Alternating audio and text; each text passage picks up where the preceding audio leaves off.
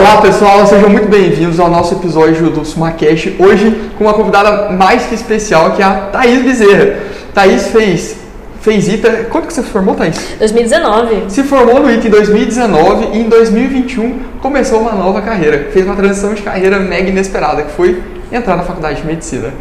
Thaís, se apresenta pra gente aí. Muito obrigada, primeiramente, por me ter por aqui, Gabriel.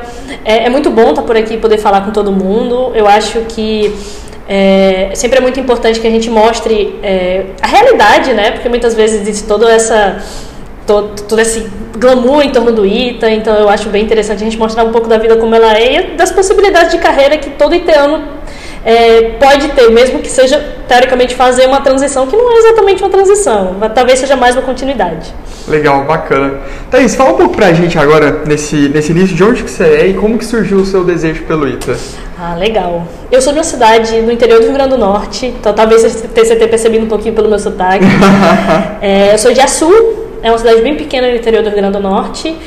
É, meu interesse surgiu porque geralmente é um movimento comum, como é uma cidade muito pequena, a gente, a gente costuma ir morar bem cedo na capital. Então, eu me mudei para a capital com 12 anos, uhum. junto com minha irmã de 10. Duas, duas crianças indo morar sozinha numa capital. Você cuidava dela 100%, né? É, eu, mais ela que cuida de mim, então assim, até hoje. Ela fez direito, então já dá para entender um pouco como é que é a personalidade. Mas eu acabei me mudando para Natal e aí. É, eu, eu tinha, sempre tive muita dificuldade com matemática. Eu adorava história, eu tinha certeza que ia fazer direito nessa época. Eu tinha mais ou menos 12 anos, eu estava no oitavo ano, sétima série, mas acho que ninguém fala mais série, né? Oitavo ano. Eu sofro disso Já... até hoje. Porque pra mim é sétima, oitava série. Aí todo mundo, Gabriel, é ano. Ah, gente. E a gente tem a mesma idade, né? É então... verdade. Você tem quanto hoje? 24. 24? Eu também tenho 24. Provavelmente a gente é bem próximo. Então a gente viveu ali aquele mundo das séries. Legal, é. Verdade. Então, quando eu me mudei para Natal, eu precisei passar por uma transformação, porque, para você ter noção, quando eu morava em Açu, hum. que já é um lugar que não cobra muito, que é bem mais tranquilo do que se vocês olharem, por exemplo, médias de Enem no INEP, por exemplo, esse tipo de coisa, vocês vão ver que tem uma diferença brutal. É, para você ter noção, eu tive que fazer um trabalho para conseguir passar em matemática. Na época eu lembro exatamente qual era o conteúdo, era razão e proporção. Você tá brincando? Todo mundo acha que a gente é um gênio, né? Quando, quando... É não, ótimo. eu sempre tive facilidade com matemática, por isso que eu quis ir. Tá errado. Eu tinha dificuldade de decorar a tabela. eu não decorava. A tabela, os múltiplos de 7 pra mim eram dificílimos. Eu comprava aquele lápis. Viu? Ela, não deixava usar o lápis. Ela não deixava. Ela não vou comprar porque você vai decorar essa, esse negócio. Mas é, mas é isso. Nunca, nunca decorei, nunca decorei a, a tabuada. Eu nunca fiz um esforço para decorar a tabuada, mas quando eu precisei, geralmente dava certo. Aí. Nunca não fiz comum essas coisas, mas hoje, por exemplo, eu tenho um irmão mais novo, eu mando ele decorar e eu mando ele fazer comum também, porque ele é necessário. Ajuda. Me pouparia muitos estresses, como por exemplo os erros de conta que eu fazia de vez em quando na prova. Eu fazia todo o raciocínio certo, chegava no final, errava uma conta, perdia a questão. Zerava a questão. Desgraça. Então eu fui para Natal e nisso de ir para Natal era um, um sistema completamente diferente de educacional e um nível de cobrança muito diferente também. Uhum. Então eu precisei começar a estudar. Na época 2011, eu acredito, 2009, na época 2009 eu, eu precisei aprender a estudar. E aí tive que criar aquela caixinha de disciplina. E aparentemente era uma coisa que naquela idade, com seus 12, 12 para 13 anos, poucas pessoas tinham. Uhum. Só que eu era obrigada a ter aquilo porque eu vivia sobre a constante, o constante medo de voltar para minha cidade. Entendi. E eu tinha, eu tinha ilusão na minha cabeça naquela época que se eu voltasse para minha cidade, você tem noção, não tem, não tem faculdade, não tem nada lá praticamente. Pra não dizer que não tem faculdade, tem ciências econômicas, ciências contábeis e, sei lá, pedagogia. Entendi. Era um negócio assim, eu pensava que eu ia ser gari quando eu tava na, naquela, naquela, naquela época. Você vê o, o exagero. É, então, eu tive, que, eu tive que aprender a estudar. Uhum. Então eu precisava, eu criei uma rotinazinha pra mim. Eu, peguei, eu entrava na internet e via aquelas coisinhas daqueles horários e colocava, ah, esse horário aqui eu vou fazer isso. Sabe fazer aquela coisa bem cartesiana em que você faz exatamente o horário, exatamente o que você tem que estar tá fazendo? Uhum. Eu fiz isso naquela época, funcionou, deu certo. E aí eu fui chegando mais no meu primeiro ano do ensino médio, eu fui para uma escola que cobrava um pouco mais, era de um professor que conhecia o sistema de Fortaleza, uhum. que é até hoje é um polo muito forte de preparação para o ITA. Uhum. E aquilo para mim veio como um grande desafio. eu, uma pessoa que queria fazer direito, e aí é, me, me foi apresentado esse desafio de fazer ITA. E eu já tinha me tornado uma boa aluna até naquela altura do campeonato, porque não era muito comum os alunos naquela época estudarem direitinho, pelo menos não na minha, no meu contexto, lá no Rio Grande do Norte.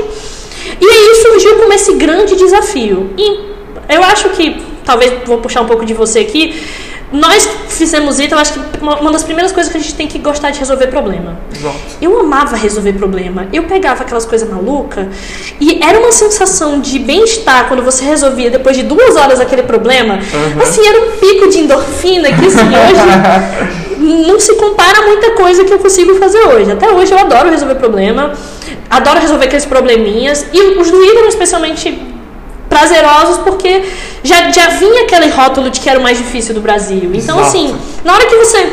Obviamente tem uma transformação entre você ir e você não ir. Você conseguir fazer o do ir e você não conseguir. Existe um caminho até lá. Mas só de fazer um. Era, era um pico de prazer muito, muito legal. Que é uma coisa que não é tão comum, por exemplo, nos vestibulares mais tradicionais, em que os problemas eles são mais diretos. Previsíveis e diretos. Exato. Exato. Daí Eu, eu sempre gostei de resolver problema. E aí, nesse primeiro, an- nesse primeiro ano do, do ensino médio, na verdade, eu nem sabia o que eu ia fazer, nem sabia se ia fazer ITA, se não ia fazer ITA. Já sabia como era Fortaleza, tinha alguns conhecidos em, Fortaleza. E aí aconteceu um, um- Na verdade, foi por um, um acaso que eu parei no, no- que eu parei num, num colégio de Fortaleza no ano seguinte. O que aconteceu? Eu estudei todo o conteúdo de química do ensino médio naquele ano para me tornar olímpica, para fazer a Olim- a Olimpíada de Química. Você vai ver que a Olimpíada vai passar um pouquinho por essa minha. minha vai- eu vou costurar um pouquinho de Olimpíada nessa, nesse contexto até o ITA. Aham. É, eu queria participar da Olimpíada de Química do, do internacional. Era, era um dos meus sonhos assim naquela época. Era uma das coisas que assim que me foi vendida como uma coisa que era muito legal de fazer. E, e- e naquela época já estava começando aqueles movimentos de eu não sabia de nada, mas existia uma- a seguinte correlação: se você faz a Olimpíada Internacional, você pode ir para uma grande universidade nos Estados Unidos. Obviamente que eu não sabia a parte do dinheiro que estava ali envolvida, que é uma, uma parte muito importante, mas a gente não sabe quando a gente tem aquela idade, né? Sim. Então, existia essa correlação, eu queria fazer a Olimpíada. Só que para fazer o processo na época, eu acho que é assim- hoje é assim também. Você tem que passar para estadual, no ano seguinte você faz a brasileira, no ano seguinte você faz a internacional. Então, no meu caminho, eu iria para internacional, eu estaria na internacional teoricamente no terceiro ano se desse tudo certo. Aham. Só que meu colégio não me inscreveu na estadual. Ele perdeu a inscrição para todo mundo do colégio. E aí eu não consegui fazer a, a minha Olimpíada. Meus pais ficaram consternados, falando: caramba, eu vi você estudando tanto. Na época, acho que algumas pessoas vão conhecer. Eu, usava muito Atkins. Aham. Eu usava muito Atkins. Acho que você, você Eu riu. exato, exato. Eu, tinha, eu, eu estudei muito, muito, muito pelo Atkins na época, isso para uma estadual, que teoricamente não precisa de tudo isso. Uhum. E, e, e vi todo o conteúdo do ensino médio. Eu entrei no, no cursinho, no equivalente ao cursinho, estudei todo o conteúdo do cursinho, eu fui a única pessoa na minha, na minha escola que fez isso. Eu sabia tudo de química, teoricamente eu sabia tudo de química do ensino médio eh, no final do primeiro ano. Foquei bastante, só que e meus pais viram essa dedicação, só que não teve o retorno porque eu não pude nem fazer a prova, não tive a oportunidade. E aí eles vendo esse trauma, fui pra Fortaleza. Fui para um colégio chamado Farias Brito. É, O Verdinho. Hoje o pessoal. é, acho que ainda, ainda, ele ainda é conhecido, eu acredito. Uhum. O Poliedro ainda não dominou todas as marcas. Questão de tempo, provavelmente. É, e na hora que eu cheguei em Fortaleza, eu cheguei num curso específico, um curso chamado, a gente chamava de M1, M2 e M3 ITA, mas o M3 ITA já era junto com o cursinho. Na hora que eu cheguei lá, no- lá, no- lá em Fortaleza, eu tive um baque, porque aquela galera já tinha tido um M1 ITA bem específico, é um ano que é- se é dado complexos, e o, a matéria de complexos do para ITA IME é completamente diferente do Brasil inteiro. Já tinha dado complexo, já tinha visto um monte de coisa importante, geometria plana, tudo isso eu não tinha visto com tanta profundidade como pro ITA. Seria o equivalente do ensino médio, primeiro ano do ensino médio, isso? Exato. Tá. Exato, só que com um enfoque Tem um viés muito grande já. Exato. Então Tá. já tinha. E com o viés de Fortaleza, que Fortaleza sempre teve aquela característica de eu vou focar por eu vou pecar por excesso. Eu vou te dar mais até do que você precisa, mesmo que esse assunto só tenha sido só tenha caído no ITA em 1980, mas caiu no ITA uma vez, pode ser que aconteça, então eu vou te dar um panorama completo. Tudo que eu tenho aqui disponível, todo o exagero que eu puder do mundo e que você suportar, e aí depois você me retorna a sua aprovação se dá tudo certo. Se você não se perder naquele emaranhado de coisa. Uhum. Já era assim naquela época. Hoje eu nem imagino como deve estar. Com tanto de, de, de, de conexão e informação que a internet permite. E aí eu cheguei no M2 ITA e aí eu... foi um trauma. Minha primeira nota lá foi 1.9 em matemática. É traumático. Eu, eu, eu, assim, eu cheguei achando que eu era super boa, porque em Natal eu era primeiro lugar. E aí eu cheguei, eu era primeiro lugar na escola, a escola tinha ranking, e teoricamente era a melhor escola ranqueada pelo Enem lá, aprovava muito em medicina, que sempre foi o foco de lá. Uhum. E aí cheguei no Farias Brito, 1.9 em matemática, a prova valia 10. não valia 2, 3, 5, valia 10. Tirei 1.9. Olha só. E aí foi um trauma pra mim. Eu acho que esse, eu sou uma pessoa que chora um pouco, chora pouco. O Gabriel, me conhece um pouco, eu já, já acostumada com, com situações estressantes, eu choro muito pouco. Eu chorei, teve um dia que eu chorei e falei: ou eu me adapto a estudar para isso e a enfrentar de head on, enfrentar, enfrentar os desafios que o Ita se propõe, ou então eu volto para casa e vejo o que faço. Eu decidi enfrentar, decidi que era aquilo mesmo. Eu amava, eu amava, eu amo até hoje resolver problema. Sempre foi assim, minha paixão de longe, disparado. E decidi ficar, de- de- decidi ficar ali. Coincidentemente, naquele segundo ano, eu tive uma grande sorte. É, além de ter começado a acompanhar e feito tudo certinho, foi um ano assim que eu estudei bastante para a Olimpíada também. Eu sempre gostei de estar meio próximo, porque a Olimpíada sempre foi aquele objetivo mais próximo que me aproximava um pouco do, do, do contexto do ITA, mas que estava ali mais próximo. Era uma prova que estava mais próxima e é como se fosse um objetivo intermediário para você chegar no objetivo final. Até porque também existia aquela correlação entre pessoas que fazem e vão bem na Olimpíada, geralmente vão bem no ITA.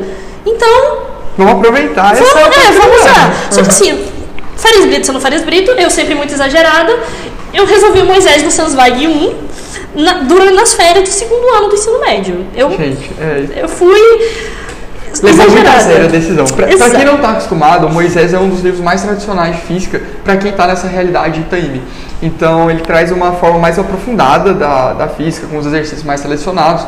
Inclusive depois eu posso deixar aqui na descrição o livro, ou enfim, me cobrem lá no Instagram que eu falo para vocês qual que é. Posto a capinha dele lá. e você fazer ele em um mês de férias é uma determinação bem grande. Inclusive, ele é, o, é o, o livro base de, na verdade, é a bibliografia recomendada, né? Ele é o livro obrigatório de muitos cursos de engenharia por aí. Exato! De Então, curso assim, de graduação, graduação. em engenharia. E cursos aprofundados usam Moisés com bibliografia obrigatória. Os cursos, mais ou menos, usam um Halley, um Cero aí da vida.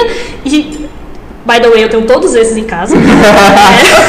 É. E usam Moisés com complementar, porque não, é, é, chega numa profundidade que não, não- realmente não é condizente, às vezes, com o que eles que- pretendem passar. Mas fiz isso, fiz essa maluquice, e foram anos que o ITA fez aquelas duas provas, tanto o, meu- o final do meu segundo ano quanto o final do meu terceiro ano, foram anos em que a prova do ITA veio. A prova de física do ITA veio muito difícil.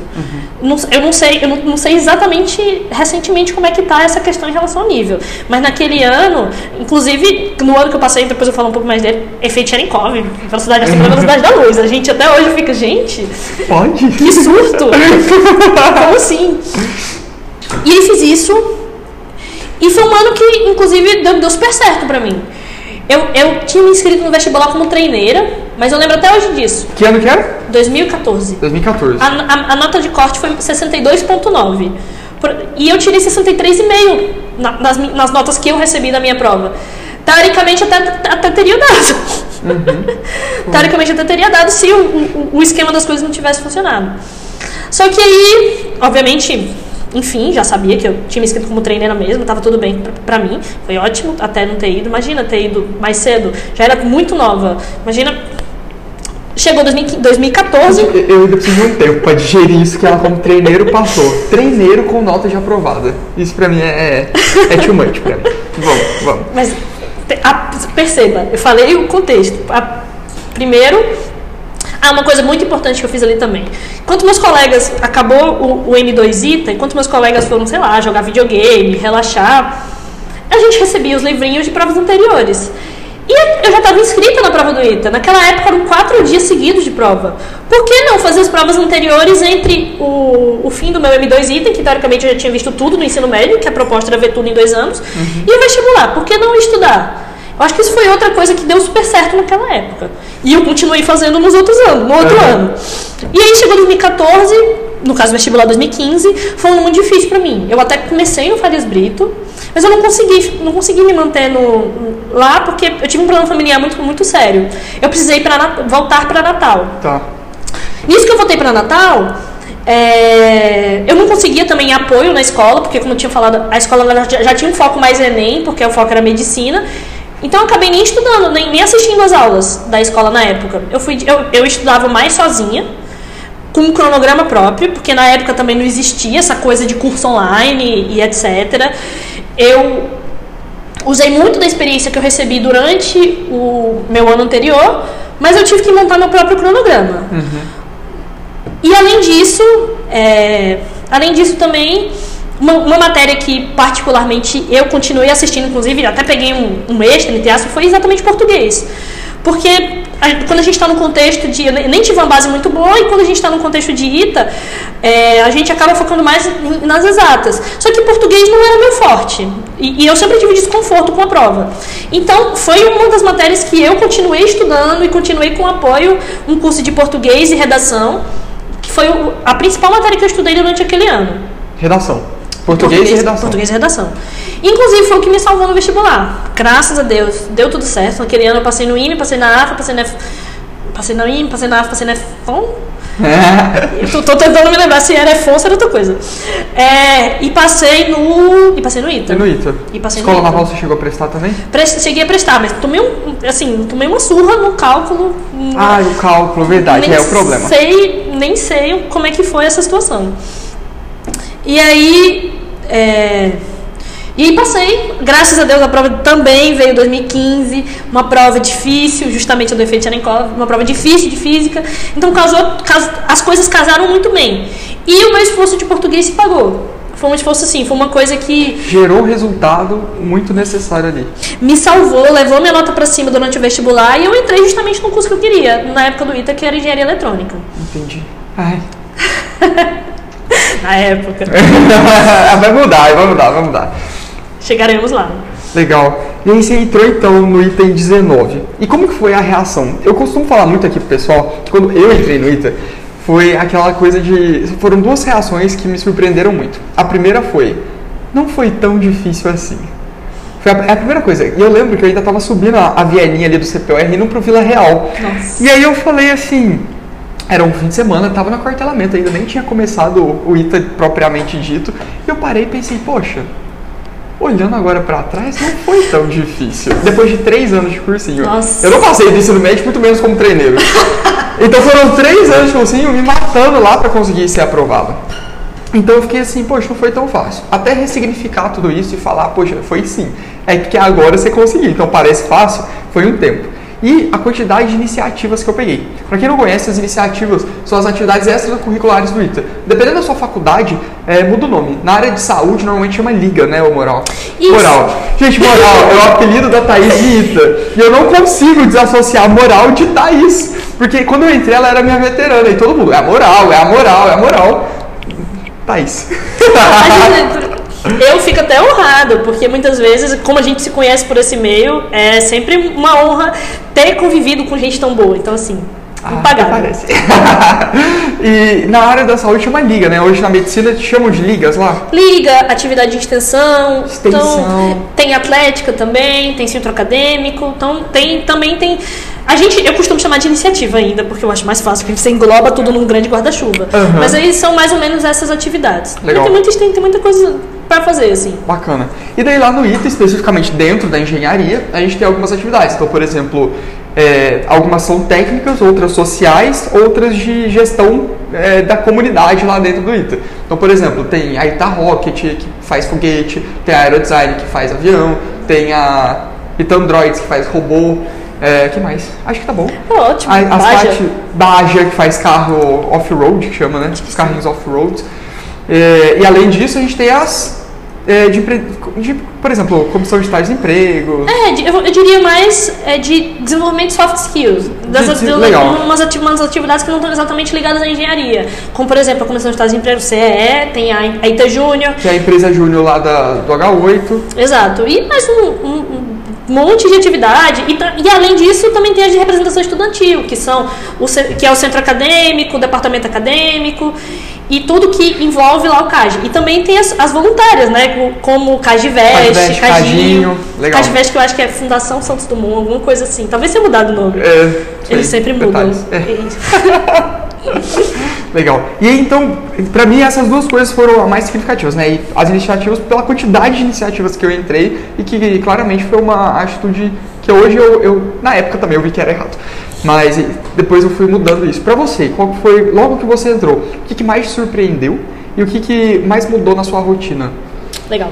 Eu acho que a primeira coisa que eu senti, você falou, a primeira coisa que você sentiu subindo aquela, aquela, aquela rampa do CPOR, eu senti um grande síndrome do impostor quando eu entrei no ITA. Eu é achava que tinha dado um erro durante a correção do, da prova. E tá brincando? Erro? Você chegou a achar que tinha erro? Cheguei a achar que tinha erro e que iam me chamar em algum momento e iam dizer, olha, não era pra você estar aqui, você, é, na verdade, não passou na prova. E eu passei esse tempo todo sem acreditar. Entrei no CPOR, marchei, e todo esse momento eu ficava, gente, eu passei no ITA? Eu não, não acreditava. Eu acho que a, a, o momento que eu cheguei a acreditar foi quando eu recebi a carteirinha. Você, quando você recebe a carteirinha com aquela sua foto horrorosa. Horrorosa de webcam. Nossa! 540 pixels. 3 por 4 horrorosa, mas eu, quando eu vi, tipo, quando eu vi escrito, é, o crachá era verde na era, época. Uh -huh. Não sei se é ainda. É, do primeiro ano é. ITA 2019, eu falava, é, eu recebi um crachá, minha foto tá aqui. Eu acho que agora é. Então, a primeira coisa que eu senti foi, eu sentia como se fosse algo do tipo, eu não acredito que eu passei, eu não acredito que eu tô aqui com, com tanta gente boa desse jeito, eu não acredito que, por exemplo, um colega meu que foi para internacional de não sei o que, que eu não cheguei aí, ele não conseguiu passar e eu consegui passar. Então, assim, eu, pra mim não fazia muito sentido. Então passei um tempo com essa síndrome do impostor, pensando, e, e pensando que ali não, necessariamente era pra mim. Não era o seu lugar. Exato. Gente, que coisa, né? Muito louco. Muito louco isso, muito louco. E no geral, a gente costuma brincar que do iteano médio, né? Qual que é o perfil médio do iteano? E a gente costuma brincar que o iteano médio, ele é muito dono de si, né? Ele é muito arrogante em alguns momentos. Nossa. Né? É, deixa abaixo. é, especialmente considerando que as novas gerações vêm... É, elas vêm promulgando, vamos dizer assim, no, no nas redes sociais, que não necessariamente é daquele jeito não, tá pessoal? Eu tenho um, um grande. Coloque um grande sal muitas vezes no que o pessoal fala, que às vezes é, ainda falta muito caminho para ser percorrido para que eles entendam o, o, grande esquema das coisas e onde é que realmente eles estão. Mas então chegou e eu acho que uma das principais coisas que acontece é que, é, exatamente talvez, por, talvez até por ter essa síndrome do impostor e, ser muito nova, entrei com 17 anos. Uhum. Então, menor de idade, não ter tanta maturidade assim, eu, fui, eu acabei absorvendo muita coisa do que as pessoas ofereceram para mim. Então, no seguinte sentido, a turma que estava lá e que estava apresentando o ITA pra gente, passou pra gente uma imagem muito forte de que você estar em iniciativas e ter sucesso em iniciativas, especialmente Exato. nessas sociais, é o caminho para você se tornar uma pessoa bem-sucedida, com alta remuneração e de muito sucesso. Satisfação pessoal. É isso daqui que vai te dar satisfação. Foi. Exato. Exatamente. Exato. Foi. Então existia essa, correlação, essa relação direta entre essas duas coisas. E aí peguei cinco iniciativas no primeiro semestre. Ah lá, a cilada. Caiu na bait. Caí. Caí completamente. Eu peguei. Eu... Vou tentar lembrar de todas. Falei. Eu peguei Ita Androids. Tá. Peguei Ita Júnior. Peguei Cardinho Cagiveste, Cadinho, Cadinho é o, é o braço do Cagiveste, do, do, do cursinho popular do ITA, que cuida justamente desse, desse contexto das, das crianças para entrar no, na, na, escola da Embraer. Escola da Embraer, isso. Que, é um, que é, um, é um colégio muito bom, mas que você precisa fazer uma prova. Então pega a criança de baixa renda e prepara ela no oitavo e nono ano, prepara elas para isso, Cadinho. É, eu entrei na. Meu Deus, eu vou esquecer uma, certeza que eu vou esquecer uma. Eu entrei no, no, centro acadêmico? no departamento acadêmico. No centro acadêmico, não, naquela época o centro acadêmico era por convite. Você tinha que ser. Olha isso, você tinha que ser convidado pelas pessoas de dentro do centro acadêmico para participar do centro acadêmico. Que, só quem teve processo seletivo foi o DA, Entendi. que era o departamento acadêmico. E eu entrei no departamento acadêmico e eu esqueci a quinta. Eu não vou me lembrar da quinta. Tá. A gente vai deixar pra isso mesmo. Deixa abaixo. Rapidamente eu saí da It Androids, porque eu vi que o, o nosso primeiro. O, o início do It Androids é justamente o. Um grande filtro, vai. Na, na verdade, é um grande aula de 6, 10, 6, 11 e eu pensei, gente, eu vou ter isso durante a faculdade, por que, que eu vou adiantar? Eu Exato. vou fazer no tempo certo. E aí eu escolhi fazer no tempo certo, mas no final do dia ficou com muita. Entrei pra Atlética. Mas eu entrei pra parte de Atlética. esporte da Atlética, então foram cinco in- iniciativas. Tá. É... Acabei lembrando da quinta. Mas aqui, aqui eu acabei enveredando mais foi a Ita Júnior, exatamente por causa dessa relação. Porque as pessoas que estavam na Ita Júnior na época, elas eram pessoas associadas a ótimos estágios e ótimas oportunidades de trabalho. E assim, cara que entra perdido e acaba tendo uma, uma influência muito forte para você chegar naquele ponto, aquilo lhe parece o ideal. Então eu me dediquei dentro da Ita Júnior. E um- uma ideia também que eu tive foi. Eu era uma pessoa muito tímida quando eu entrei no ITA. E toda essa questão de, até, de certa forma, complexo de inferioridade, me perdão se eu estiver usando um termo extremamente técnico para isso, mas não é um termo técnico, não é a intenção usar um termo técnico, é mais um. Aquela questão Dar o nome certo aos bois. Exato, não, não sei exatamente se é isso, mas era algo parecido com isso. Eu fui- e aí eu, eu segui a, a- a trilha daquelas pessoas. E aí foi mais ou menos isso. Entrei nessas iniciativas, mas tudo que eu entrava, eu, gost- eu sempre gostei de fazer um trabalho muito bom. Eu sempre gostei assim, cara, eu entrei nisso, isso aqui tem meu nome, vamos fazer um trabalho legal. Então, mas a Ita Júnior no final do dia foi o que eu entreguei meu máximo. E Thaís, uma coisa que, que eu fiquei curioso. Você não pensou em ser militar? Seguir carreira militar? Então, essa história é interessante. Eu sempre fui aquela pessoa que levou muito a sério muitas coisas, inclusive o CPUR. Eu acho que muitas vezes alguns colegas, especialmente os colegas que optaram, já, já tinham optado pelo civil e tinham certeza disso, especialmente no meu, na minha época em que. Na minha época. Na minha época. Aspas. Mas era uma época que, bem semelhante à sua, a gente não precisava fazer opção no vestibular. A gente poderia indicar um interesse no vestibular, mas a opção ela realmente vinha no final do segundo ano. Exato. Então a gente não passa, não existia uma vaga específica. Existia esse contexto de no final do segundo ano você declarava interesse. Entretanto, é, no meio do segundo ano eu já tinha me comprometido tanto com as iniciativas que àquela altura do campeonato o meu foco no ITA já tinha se tornado bem menor. Então, e também existia muito daquela conversa de que se você quando ah, o ciclo básico, depois é que você vai ver engenharia. Isso aqui é uma grande isso aqui é um grande prelúdio. Se você não está vendo engenharia de verdade, depois melhora, etc. Então sempre teve aquele discurso de desvalorização do ciclo básico Aham. na época. Então, eu e como eu fui acabei sendo bastante influenciada pelas pessoas na época, acabei tomando isso também pra mim. De certa forma. Apesar de tentar fazer tudo direitinho. Eu sempre, sempre, sempre tentei fazer tudo direitinho. Cara, tem um trabalho pra fazer, vamos fazer o melhor, melhor que for possível. Exato. É, eu sempre me propus a isso. Entretanto, como eu não gastava tanto tempo com as matérias do ITA, acabou que minha nota foi se deteriorando. E por, por causa dessa deterioração, mesmo que eu tivesse talvez um pouco de interesse na carreira militar, eu acabei nem prestando, porque minhas notas elas já não eram tão boas, então muito provavelmente não ia ter sucesso no processo seletivo, que era um processo, que era um processo seletivo que levava em conta a nota durante o média. ITA. Então, eu acabei nem tentando por causa disso. E esse momento, na verdade, é um momento bem curioso, porque eu que levei todos esses primeiros dois anos é, um pouco com essa mentalidade de focar bastante nas iniciativas, que me trouxeram muitas experiências positivas, entretanto, eu fui me deslocando um pouco do curso. E foi um, um- momento que talvez se eu não tivesse.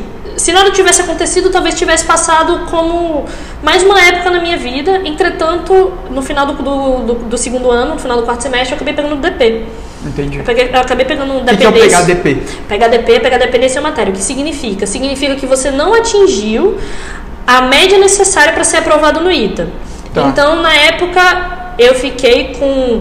Acho que acredito que eu fiquei com 6, uma matéria que no ITA antigamente, não sei se é exatamente hoje ainda, se era 6,5 a Seis e meio, média, uhum. eu fiquei com 6. Foi uma matéria que eu fiquei com 6, eu não consegui subir minha, minha nota, mesmo tentando bastante na época.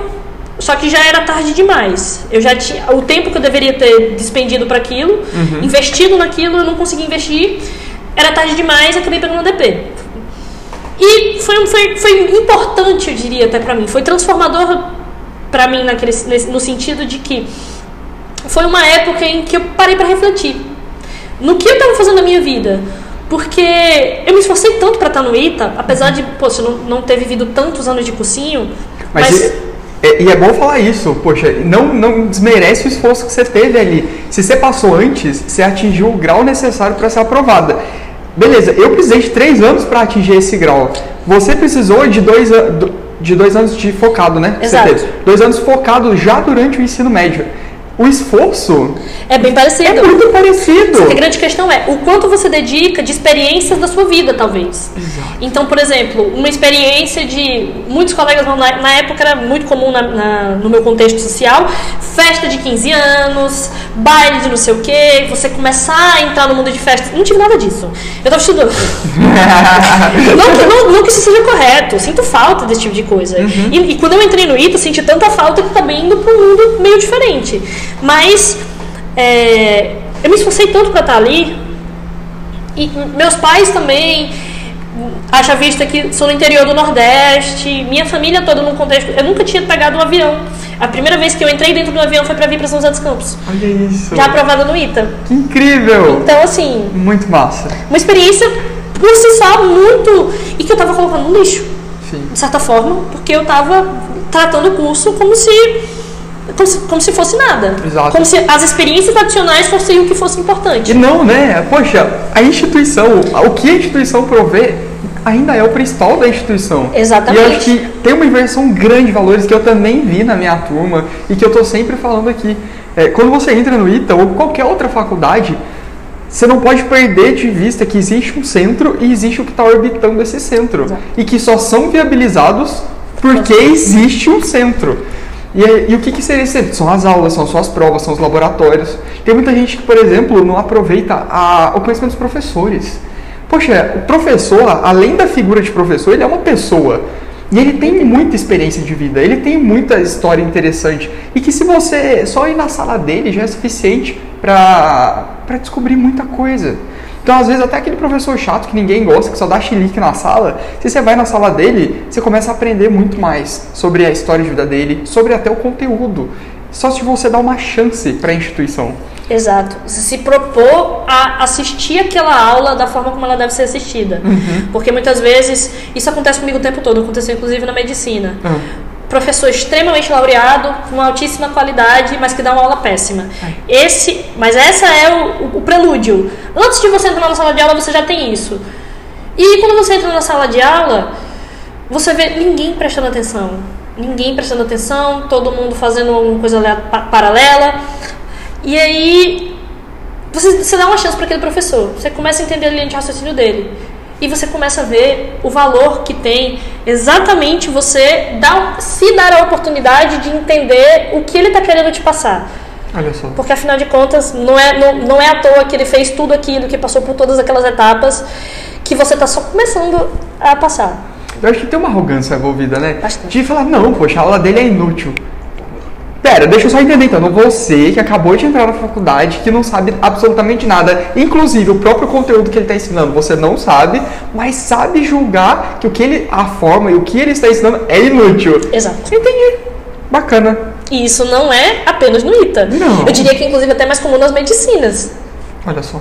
Nas medicinas, afinal de contas, é, existe hoje em dia toda uma cultura de que o médico que tem que ser formado é o mínimo produto viável. É o médico que precisa, o que é que ele precisa saber para ser um médico generalista. E as pessoas elas se fecham nessa caixinha e começam a questionar quando as pessoas querem sair dessa caixinha. Não quer, eles têm a oportunidade de aprender mais, tá ali para eles aprenderem mais, mas peraí, tá saindo da caixinha, não volta, volta. É, é, é, quase que um, não vou dizer um medo, mas é um eu vou chamar de preguiça. Uma preguiça. Uma, de, uma preguiça de não querer ir além do que o que você está proposto. Olha isso. E se, se a gente já via isso no ITA, uhum. nossa, na medicina é extremamente mais frequente. Que coisa. E uma coisa que. Uma perspectiva que eu tenho da odonto, por causa da Natasha. Natasha é minha mãe, pra quem não sabe, galera. Talvez quando você estiver vendo esse episódio a gente já esteja casado. então, e uma coisa que a gente comenta e vê muito lá é o quanto que às vezes o curso de odonto censura informações. Por quê? Porque depois tem os cursos de especialização, que são caríssimos. Caríssimos. Então, ao invés, por exemplo, às vezes, né, de uma aula, de o professor passar tudo que ele sabe sobre aquele conteúdo, de dar toda a informação, o suporte, o avançado, o que foi descoberto recentemente, as novas técnicas, não. Limita na caixinha, porque se o aluno quiser aprender aquilo, ele vai ter que pagar a mais depois uma especialização. Poxa. E isso você fala da mercantilização da profissão. Exato. No, no espaço que nem o meu, por exemplo, em que eu estou na faculdade de, de ponta para medicina, às vezes o aluno tem esse tipo de aula e ele reclama É, exatamente e- saiu da caixinha. É, você é vê um absurdo. que. Olha que universos paralelos. loucura. Então, por exemplo, a minha a, a Natasha, ela ama uma professora lá que ela tem, que é focada em estética, justamente porque essa professora ela não se limita ao básico. A Natasha tem curiosidade da parte de estética, a professora sabe disso, então sempre nas clínicas ou na aula que ela tem oportunidade, ela mostra o mais recente, ela mostra o, o que ela descobriu agora, o que ela ensina nos cursos de especialização. E isso fez dela uma professora benquista. Olha isso, Isso, como, Paula. Né, como muda de uma realidade para outra. Com certeza. Né? Mas aí, voltando um pouquinho lá, só pra gente fechar aquele ponto. E aí foi uma transformação pra mim. E principalmente porque eu acho que o que eu mais pensei naquela época foi: muita gente gostaria de estar aqui. Uhum. Então, foi algo que eu conquistei, mas nem por causa disso é meu direito jogar fora. Até porque a gente, dentro da instituição pública, não sei se você sente essa necessidade, mas eu não sei. A gente que fez ITA, imagina, a gente tem um investimento comparável ao investimento de medicina. Então, nós somos muito caros. Nós Sim. somos muito mais caros, por exemplo, do que uma, um professor comentou isso uma vez comigo, do que uma, uma outra escola de engenharia.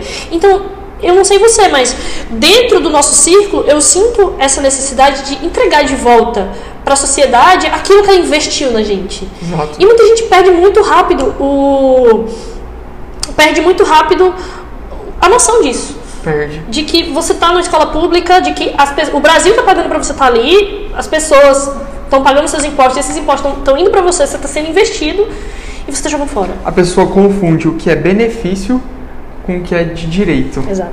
Então, muitos alunos, principalmente das escolas públicas, ITA, nas medicinas e qualquer outro curso público, ele está tendo um benefício. Ele está tendo a oportunidade de receber aquele recurso, aquela gratuidade. Mas isso não é um direito. Não faz dele, não é direito de todo mundo, até porque não é todo mundo que tem acesso. Exato. Se fosse um direito, todo mundo teria acesso a uma escola pública. E não é isso, porque tem um processo seletivo que exclui candidatos. A minoria que passa. Então deixa de ser um, um direito, é um benefício. Então retribuir esse benefício é essencial. É, é muito incrível. Exato. E eu, assim, não pensava com toda essa profundidade naquela época. não pensava com toda profundidade naquela época, mas eu pensava nisso. Na pessoa que estava no cursinho, sentada ali, querendo a minha vaga, é, ela gostaria de estar ali no meu lugar e o que eu estou fazendo com a oportunidade que ela poderia ter. Isso sempre foi uma coisa que, que, assim, que me, que me motivava a pensar diferente. E aí, nesse raciocínio diferente, que eu entrei no meu curso profissional completamente mudada. O que é o curso profissional, amor? Curso profissional no ITA são os três anos finais, em que depois de você fazer um, um grande ciclo básico, em que você aprende o ferramental de cada uma das, das, das, das, das seis engenharias do ITA, no curso profissional você aplica aquilo para um problema específico. E eu acho isso interessante, talvez, não sei se você já contou para o pessoal, O quê? mas que a grande ideia do ITA é que se você somar todos os cursos, você monta o avião. É, Você- olha só, nunca falei. Não sei se você já percebeu nem, isso. nem tinha me tocado. Não sei se você já percebeu isso. Então, por exemplo, é obrigação da mecânica pensar na turbina, pensar no motor do avião e pensar no- na turbina, na tematização e pensar nos e receber os fenômenos físicos, ou seja, o, o projeto do controle lá do, na verdade, a interpretação dos, dos, dos parâmetros físicos, a gente que faz, a gente faz a interpretação, modela fisicamente, constrói a função de transferência, que é um, um- um termo de controle específico, enfim, a gente modela aquilo ali, passa para o engenheiro eletrônico, o engenheiro ele- eletrônico transforma aquilo numa placa, numa placa de circuito, o engenheiro de computação junta aquilo tudo no, no avião E faz funcionar com uma interface humana. Exato. O engenheiro aeronáutico projeta a carcaça, o engenheiro civil projeta a pista e o, aeroespacial, ele projeta, além de tudo isso, ele ainda projeta o, o, o combustível e o foguete. Então vocês, a gente monta tudo, teoricamente os nossos cursos eles vêm para chegar e montar tudo. Uhum. Então a gente, a gente faz um ciclo completo. A gente, a, o, então, uma pessoa, se você pegar teoricamente uma pessoa de cada curso, a gente deveria montar um avião e fazer ele decolar. Então, Loucura, uma pessoa foi forte. Existia isso no passado. De, de umas atividades assim? Não, no passado, por exemplo, Santo Dumont. Ah. Santo Dumont projetou tudo no avião dele. Até perto do Bandeirante existiam esses, essas pessoas que sabiam montar um avião inteiro. Uhum. Isso era muito louco. Mas, obviamente, isso ficou, ficou um pouco no passado, haja vista a profissionalização de todos os sistemas uhum. é, e o ganho de complexidade de cada um deles. Hoje é praticamente impossível fazer isso, mas existia e, e essas pessoas elas eram, eram poucas no mundo, eram bem conhecidas. Tem um termo para isso, mas eu esqueci. Generalistas? É, aviônico, sei lá, alguma coisa ah, assim. Era um, era um nome bem específico de um engenheiro que sabia montar um avião inteiro. Gente, que incrível. Muito eu, legal. eu acho que eu ia querer ser essa pessoa. Imagina. A gente ia surtar. e você sabe que hoje é engraçado falar isso, né? Porque cada vez mais os. Eu falo pelo meu curso, né? De engenharia aeroespacial.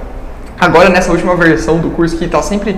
Como é o mais recente, ele ainda sofre mudanças, né? Uhum. Nessa última versão que eu peguei do curso, a gente está muito mais como um gestor de projetos. É, a gente coordena todo. Porque o projeto aeroespacial é gigantesco, Justo. milionário e extremamente complexo.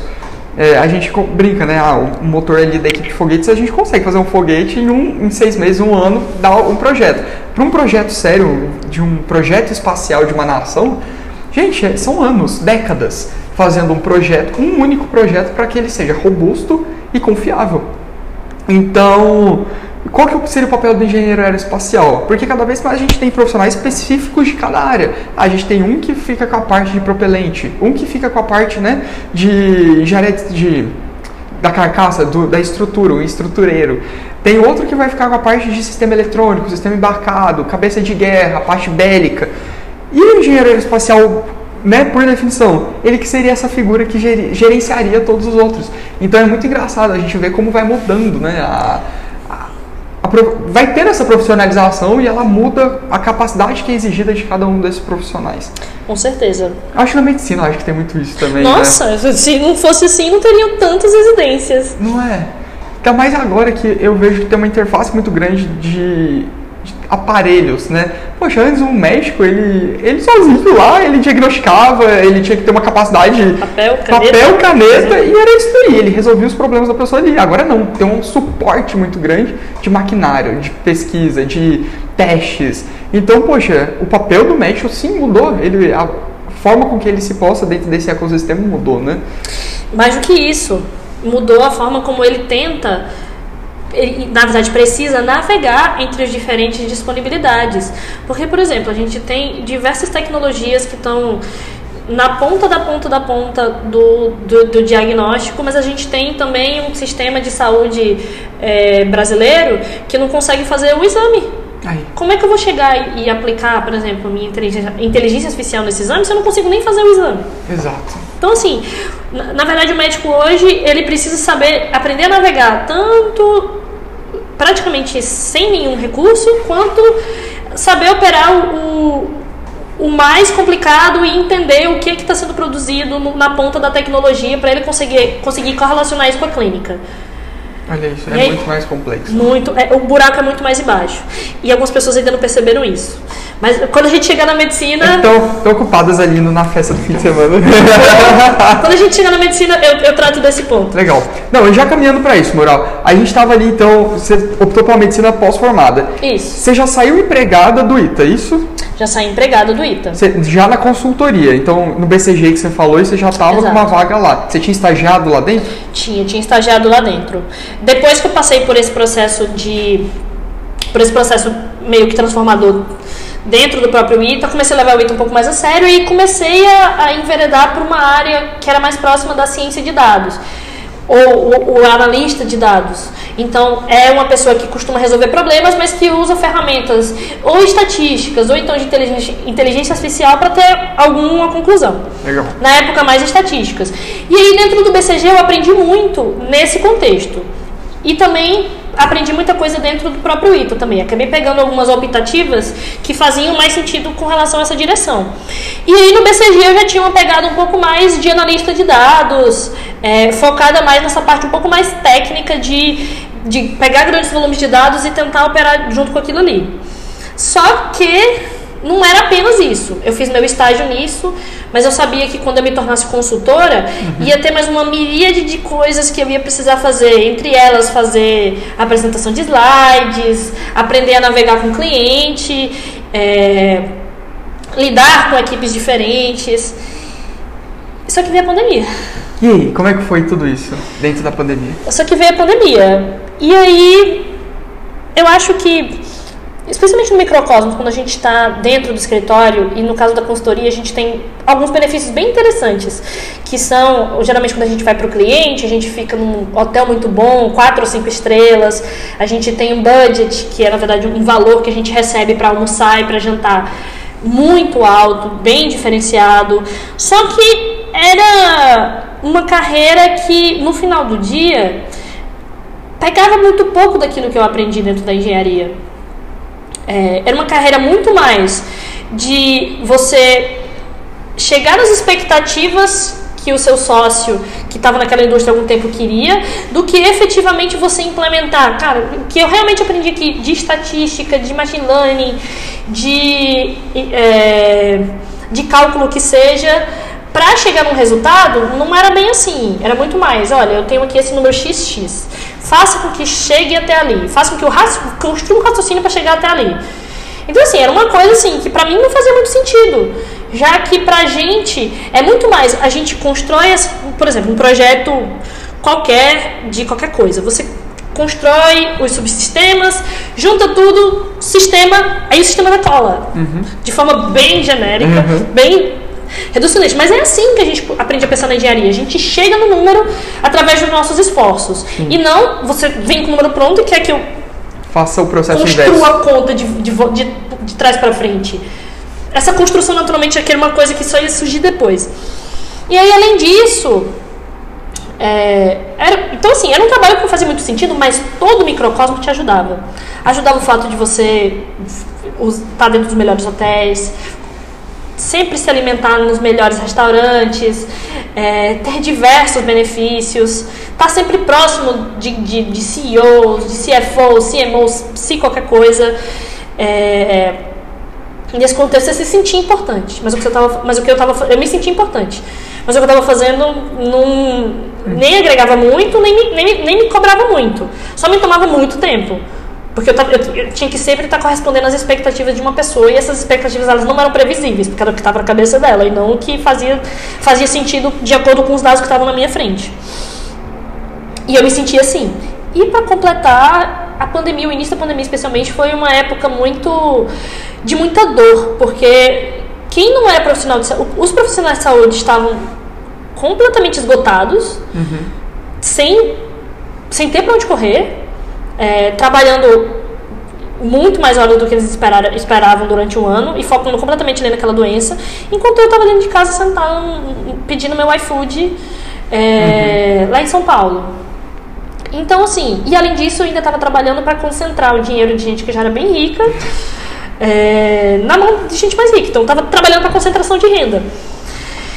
Então, foi uma época assim que eu cheguei a decidir que eu acho que faria sentido fazer uma mudança. Eu queria pegar todo aquele conhecimento e, e todo o conjunto de valores que a gente aprendeu durante o ITA, que eu acho que são coisas assim que eu vou levar para a vida e que para mim são muito importantes, como por exemplo a disciplina consciente, como é, todo esse arcabouço de fazer o certo pelo que é certo e de dar sempre o seu melhor uhum. e de estar sempre naquele nível de excelência de como a gente fica lá dentro do ITA e de trazer isso para um outro contexto. No mundo da consultoria a gente chamaria de uma outra indústria. Então, mas eu queria estar perto também desse outro, desse outro contexto. Então o que eu pensei foi, vamos tentar isso aqui agora, já que é onde faz sentido. E, e, eu acho que interessante de falar é que foi numa época que, cara, eu tava ganhando super bem, tava teoricamente no emprego confortável, a pessoa tava gostando do meu trabalho, eu era super bem avaliada no trabalho. Então, assim, não tinha, minha carreira tinha tudo para ser super boa ali Bem naquele contexto. né? Exato. Você não fez uma transição, uma mudança, né? Você não recebeu, ou como você gosta de falar, que você, uma continuação para um caminho diferente. Não foi porque você estava tendo um mau desempenho ali. Não foi uma segunda, um plano B que você estava mudando. Não, você estava mudando o plano A. Foi uma decisão de mudança de rota mesmo, né? Exato. E acho que, que isso que torna a história da, da Thaís tão, tão interessante, tão única, né, Thaís? Porque, poxa, no geral as pessoas são muito vislumbradas com esses benefícios que você comentou. Muito. Poxa, não, tô ali dentro do ar-condicionado, tá gostoso.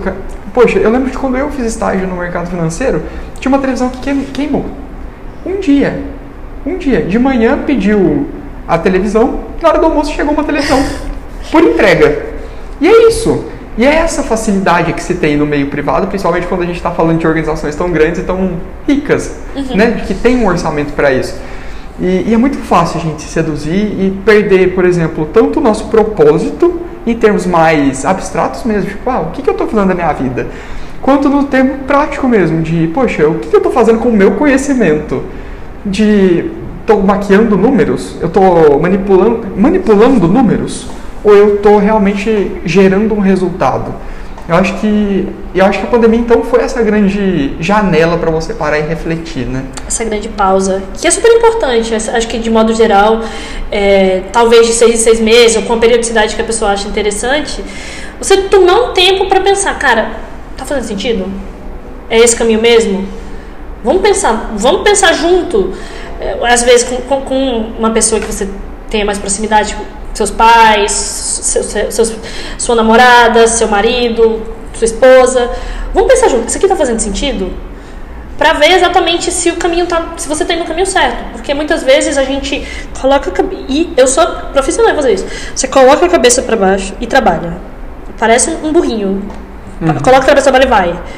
Quando você se, quando você vê, você já tá tão na, você já tá tão enfiado naquele caminho que você já não percebe mais nem outra saída. Exato. Eu imagino que deve ter sido difícil, né? Quando você falou, pô, vou sair do, da consultoria gigantesca aqui e eu vou começar do zero. Porque é começar do zero. Você foi pro cursinho, né? Você não foi. Você não passou enquanto estava trabalhando.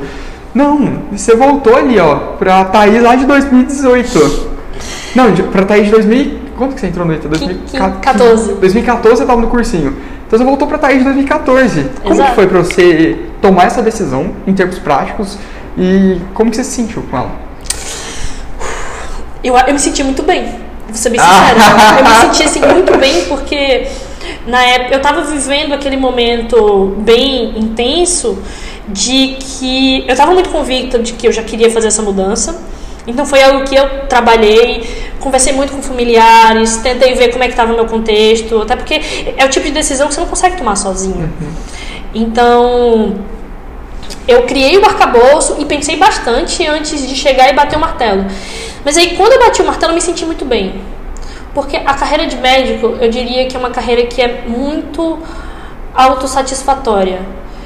Tudo bem, uma hora você pode estar ali. Eu, eu sempre gostei bastante de estudar, então, assim, pra mim, ter aquele tempo estudando, e, de certa forma, foi uma imersão de volta. Foi muito. Foi muito naquele momento, fez muito sentido pra mim. Agora, vou confessar pra você, pesou um pouco mais à medida que o tempo foi passando. E eu fui percebendo as pessoas à minha volta mudando de figura.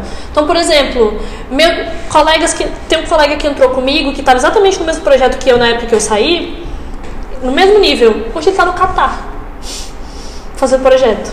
Olha só. Provavelmente por causa da Copa? Provavelmente por causa da Copa. Mas no Catar, com um apartamento, com banheira, com uma vista, assim, surreal, faraônica. É uma, um estilo de vida, assim, completamente diferente. Teve gente que na época entrou comigo que hoje é gerente. Que provavelmente vai chegar, ou da- daqui a poucos anos vai chegar num patamar de, de salário que talvez eu vou demorar 20 anos para chegar na medicina. Então, assim, é, é nessas horas que você chega e, e para. Respira. Por que, que eu fiz isso? Tá fazendo sentido? Exato. Tá, vamos. É aquele ponto de é, sanity check que chamam em sistemas espaciais, pelo menos. Então, vamos fazer um check de sanidade. O sistema está funcionando do jeito que ele deveria? Tá fazendo sentido? Eu acho que isso é muito importante. Com né? certeza. Poxa, depois de formado na nossa carreira, pô, eu, eu formei ano passado e já que fazer. Você para uma cada mês. Uma cada mês aí, ó. Tamo, tamo fazendo. A ponta da Natasha falar, olha, não dá pra gente ficar voltando toda hora no assunto. E vai ter que demorar um pouquinho mais pra você ter que voltar e fazer a, a checagem. Então é muito importante, né? E, e, se a gente não tem muito claro o porquê que a gente tomou aquela decisão, e às vezes até anotado, eu tem coisa que eu decido que eu sei que vai me trazer transtornos, que eu anoto o porquê. Eu tenho uma pastinha no meu computador que chama decisões. E, por exemplo, uma, uma simples, essa é a mais simples. Ah, por que eu comprei meu carro? Porque hoje a gente vive numa hype do, do, de guardar dinheiro, né? Não, aluga o carro, roda de Uber, que não sei o que, você não precisa de carro, pipipi, popopó. Todo mundo vai ter, né? Uhum. E aí eu fico assim, gente, eu fiz tudo errado. Porque eu tenho meu carro, eu sempre quis ter o carro, mas eu fiz errado. E aí eu abro a pastinha e leio tudo que eu usei para decidir o porquê de ter um carro. E eu acho que isso traz uma tranquilidade muito grande pra gente. E, e essa comparação, ela é difícil, né? Total a gente se compara o tempo todo. Eu falo que eu também faço isso, poxa. Tem gente da minha turma que tá tendo muitos aspectos. Poxa, tem gente no Egito, tem gente. Por que, gente? Eu tô aqui trabalhando todo dia. Onde eu errei. então, é, é, importante, né? E traz o. E se você não tiver essa maturidade de olhar e encontrar os motivos, você vai ficando doido. Com certeza. Com certeza. E eu acho que especialmente hoje em dia, em que você tem um de muitos lugares tentam chamar sua atenção. O TikTok, muitas vezes, por exemplo, que é a principal rede social hoje em dia para as crianças mais novas, eu digo isso porque eu tenho uma irmã de 15 anos. É, em 30 segundos ele já está numa coisa completamente diferente, 30 segundos depois está numa coisa completamente diferente. Eu nem imagino como é que deve ser para o cérebro, tá a todo momento mudando uhum. de caixinha lá dentro. Enfim, isso, isso cansa e isso traz um isso, isso traz pra gente uma sensação que talvez ela nem seja tão, tão positiva na maioria das vezes. Então, a gente ficar se comparando a todo momento com as pessoas, até porque sua história é única, a minha história é única, a história de todo mundo é única. O tra... As escolhas que você faz dizem muito respeito a você. É até mesmo por isso que eu, por exemplo, tenho um extremo orgulho de ter feito ITA. Eu sempre falo, as pessoas falam assim, especialmente meus familiares, porque eles sempre quiseram que alguém na família fizesse medicina, uhum. mas ninguém nunca fez. Alguns por não conseguirem, eh, outros por ninguém nem, nem tentar. No meu, e no meu caso, na época, nem tinha tentado, nem queria, queria distância. E aí, eles hoje em dia chegam e falam: É, foi um erro, né? Você já estaria formada se você tivesse feito medicina. E não, não é assim, porque na minha concepção o fato de eu ter feito uma engenharia antes, na verdade, o fato de eu ter feito ITA antes, uhum. apenas, já teria justificado todos, todo o, o carrossel de escolhas que vieram logo em seguida. Porque acredito que o ITA é, é realmente uma experiência de vida. Uhum. Não, não dá para você comparar com uma coisa, uma, com outra experiência de outra universidade. Em nenhum lugar você vai morar junto com todo mundo. Em nenhum lugar você vai passar pela experiência de estar no vestibular mais difícil do Brasil uhum. e chegar e encontrar toda aquela turma que é tão maluca quanto você. Exato. Eu nunca me senti tão pertencente a uma, uma, a uma turma quanto eu me senti pertencente ao, ao pessoal do ITA, uhum. onde eu realmente vi, cara, essas pessoas parecem comigo, são, são, são as, meus, meus principais amigos hoje. E finalmente ter essa sensação de pertencimento, mas mais do que isso, entrar dentro de um, uma cultura e um arcabouço de valores que faz sentido. Que eu acho que isso é muito raro de você encontrar em outros lugares. Uhum. De você estar tá ali, ter muito orgulho de, de estar tá fazendo o que você fez e, e viver pelos valores é, da sua instituição, porque você sabe que você carrega o nome daquilo ali e você representa a instituição. Olha, isso é muito forte, né? E agora, em termos práticos, como que ser engenheira hoje te ajuda dentro da medicina? Então, acho que mais cedo a gente falou que o médico ele precisa navegar tanto numa circunstância de praticamente ausência de recursos, quanto para o top, que é você ter você está na ponta do na ponta da tecnologia, você está junto acompanhando o que está acontecendo. Qual é a grande questão? Eu vou citar um exemplo, por exemplo, a inteligência artificial, o aprendizado de máquina. Hoje você com essa ferramenta, você consegue chegar em diagnóstico, você consegue chegar, por exemplo, em condutas terapêuticas, você consegue chegar em soluções que no contexto da medicina, que inclusive é, elas são superiores ao ser humano. Hoje, elas não são superiores a todos, mas pode ser que algum dia elas sejam superior ao ser humano. E, de certa forma, é, ter a experiência da engenharia dentro do, do, do meu contexto é extremamente importante para que eu entenda o que está acontecendo ali. Uhum. Enquanto, enquanto, ao mesmo tempo, eu tenho colegas que eles não conseguem escrever, escrever um linha de código, porque não é, não é aquilo o papel deles, muito menos entender o que está acontecendo no programa que vai cuspir um diagnóstico para eles. Uhum. Aí no final do dia, eles podem estar tá pegando, por exemplo, um diagnóstico de aprendizado de máquina que não necessariamente faça sentido, mas que eles tomam como a resposta para o problema. Só que a gente, só que por exemplo, se a gente, nós que somos da área, a gente sabe que o aprendizado de máquina, ele não é uma solução analítica. Não. Quando a gente chama a solução analítica é aquela solução que na matemática é uma solução entre aspas perfeita. Qualquer problema daquele, ele vai chegar naquela solução. Uhum. Só que o aprendizado de máquina não. não. E muito menos o corpo humano. A medicina não é uma ciência exata. Então, é, é, é muito importante para mim e vem se provando isso na minha profissão, ter essa capacidade de saber que o que, que a tecnologia quer me dizer para eu saber navegar ali. Uhum. E, e, puxar isso talvez até pro, pro básico. Puxar isso talvez até pro básico. Então ter essa capacidade de navegar é, por esses dois mundos foi até o que me motivou, por exemplo, a não fazer apenas um, um curso de engenharia biomédica, por exemplo, ou uma especialização em engenharia biomédica, porque eu, eu ia ficar muito focada no que na ponta do problema, que não chega no SUS ou não vai chegar nem tão cedo. Uhum. Então, assim, não, eu não estaria na solução completa. Para mim, a experiência completa é você passar pelo fluxo todo. Então, a engenharia, por si só, ela traz essa capacidade de compreender melhor o que pode estar acontecendo no mundo do, das novas tecnologias. Entretanto, além disso, tem o fato de ter feito um curso antes. Uhum. O fato de ter feito curso antes me fez ter um olhar muito mais é, criterioso, vamos dizer assim, para o que está acontecendo comigo. Porque, de forma semelhante ao ITA, a gente também tem na medicina ciclo básico, ciclo clínico e o, e o internato.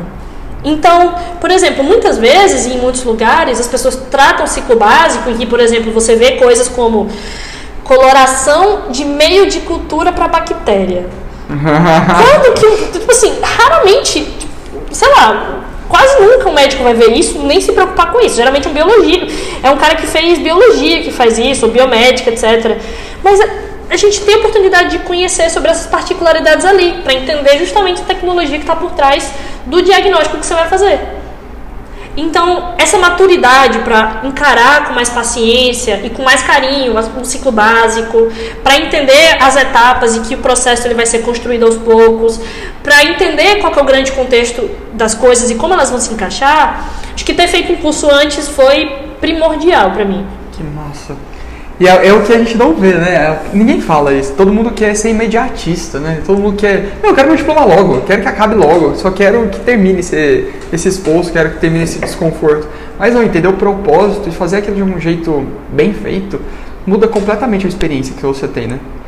Moral, pra gente encerrar, já caminhando aqui pro, pro nosso encerramento, eu, eu falo que assim, lá no, no Insta, eu, eu deixo sempre muito claro que não sou eu o protagonista do meu perfil. O protagonista é cada um. Porque a minha história é só um pano de fundo para que ela tome lições, para que ela tenha ações a partir do que ela viu e que faz sentido para ela. Nesse, nessa mesma filosofia, eu queria trazer para você aqui, no seu contexto, de alguém que não se arrepende de ter feito uma faculdade top como o ITA, que se esforçou para entrar numa nova faculdade e mais que isso, abandonou, deixou de lado toda uma carreira que estava sendo trilhada dentro da consultoria e que seria de sucesso, dava dando já indícios de que seria de sucesso. Tendo isso em vista, o que você deixa de mensagem para o pessoal que principalmente está em dúvida, sabe, do que fazer, como fazer, agora que está começando, muita gente está no pré-vestibular e não sabe ainda se é o caminho certo. O que você diz? Eu diria que a gente é muito novo. A gente, às vezes, a gente é forçado a tomar uma decisão muito cedo na vida do que a gente quer seguir.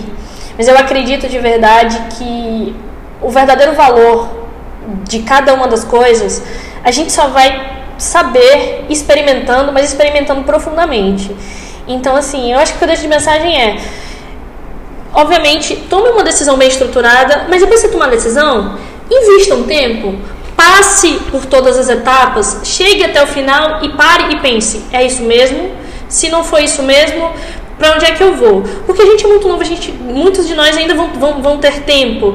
E não é porque a sua próxima decisão ela tá aí próxima que ela vai ser a decisão definitiva da sua vida. Uhum. Então, essa é a minha grande mensagem. Invista naquilo que você decidiu, decida com cuidado, mas depois de decidir, entre de cabeça, entre de imersão e vá até o final no, naquilo que você escolheu. Seja um curso de ITA, seja um curso de medicina, seja o curso online, seja, seja o que for. Vá até o final, pra, porque só, só com todas as informações é que você vai conseguir tomar uma decisão bem embasada. Que incrível! Nossa, que massa! Nada poderia ser mais oportuno no, no cenário hoje que a gente tem tanto curso online, de tanta gente eu vejo tanta gente que pega um curso online e não acredita no próprio curso que entrou e que fica procurando outra informação, andando que nem barata tonta. Não, escolhe uma coisa e segue ela, né? Pegando meu jabá aqui também, eu falo dentro do método Suma isso. Agora que você escolheu estar aqui comigo, é uma da, na primeira aula eu falo isso. Agora que você escolheu estar aqui comigo, você vai estar comigo até o final. Para de ficar pegando opinião de outro influenciador, de outro aluno, de outra pessoa que ensina a estudar, porque pode ser que dê certo, pode, mas misturar os dois métodos não vai dar certo. Isso eu tenho certeza. E é justamente isso. É isso. Muito obrigado pela disponibilidade, obrigado de ter vindo de São Paulo, dedicado esse tempo aí no seu restinho de férias, dirigido com uma mão só, que dedo todo machucado aí. Eu recomendo, gente. então eu agradeço demais a sua disponibilidade, pode ter certeza que eu vou chamar para novos episódios à medida que aí for evoluindo dando a sua carreira de medicina. E eu desejo muito sucesso, claro, sempre. E eu para você. Muito obrigada. Gente, é isso. Esse vídeo, essa gravação está disponível em todas as plataformas de streaming. Então, Apple, Apple Podcast que chama, né? Nem sei. Apple Podcast, Spotify, Deezer, tá tudo lá. E além daqui do canal Gabriel de Paula. Um grande abraço para vocês e a gente se vê. Até mais. Até mais, moral. Tchau, tchau.